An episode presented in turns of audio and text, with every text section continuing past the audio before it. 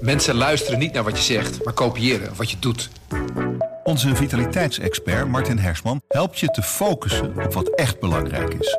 Beluister en bekijk Martin of een van onze andere experts op businesswise.nl. Businesswise, het nieuwe platform voor iedereen met ambitie. Goedemiddag. De Volkskrant praat je in 5 minuten bij met het nieuws van donderdag 22 juli. Nederland kleurt grotendeels donkerrood op de kaart van het Europese Gezondheidsinstituut ECDC. Groningen was al donkerrood. Nu worden ook Noord-Holland, Zuid-Holland, Utrecht, Noord-Brabant, Gelderland en Overijssel aangemerkt als gebieden met een zeer hoog coronarisico. De rest van Nederland blijft rood. De kleurverandering betekent niet dat er automatisch strengere regels gelden voor Nederlandse vakantiegangers in de EU. Lidstaten besluiten zelf over regels voor reizigers uit risicogebieden.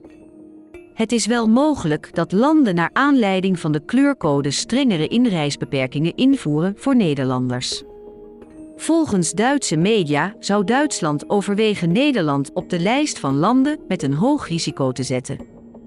Dat zou bijvoorbeeld een quarantaineplicht voor niet-gevaccineerden betekenen. Binnen het Nederlands Olympisch team zijn opnieuw 2 coronabesmettingen vastgesteld. Nadat eerder skateboarder Candy Jacobs in quarantaine moest, testte taekwondo-atleet Reshmie Oogink en een staflid van de roeiploeg positief. Ook zij worden in isolatie geplaatst. De oorzaak van de besmettingen is niet vastgesteld. Voor Oogink betekent het dat ze het toernooi mist, dat zaterdag begint. De 31-jarige sporter reageerde verslagen en noemt het het einde van haar carrière. Chef de mission Pieter van den Hoogenband sluit niet uit dat er in de komende dagen nog meer atleten positief zullen worden getest. TikTok wordt met €750.000 beboet wegens het schenden van de privacy van jonge kinderen. Dat maakt de autoriteit persoonsgegevens vandaag bekend. De video-app is erg populair onder jongeren. Bij het installeren van de app kregen gebruikers de privacyverklaring alleen in het Engels te zien en niet in het Nederlands. Volgens de toezichthouder is de verklaring daardoor niet goed te begrijpen, wat tegen de privacywetgeving ingaat. Het is een van de hoogste privacyboetes tot nu toe in Nederland. TikTok gaat tegen de boete in beroep.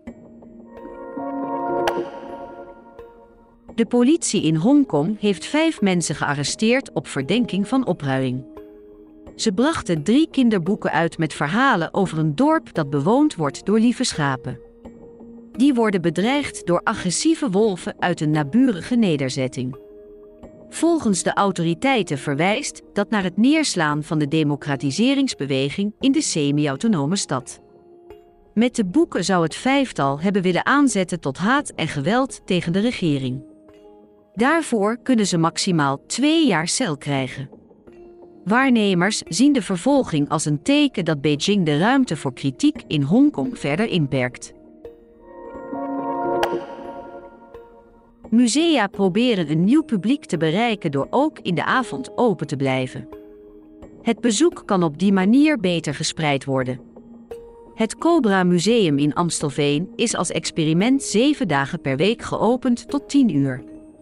Voor de extra kosten voor personeel en beveiliging krijgt het museum ruim €90.000 van een tijdelijk noodfonds. Dat is bedoeld om de cultuursector te ondersteunen bij het veilig ontvangen van publiek tijdens corona.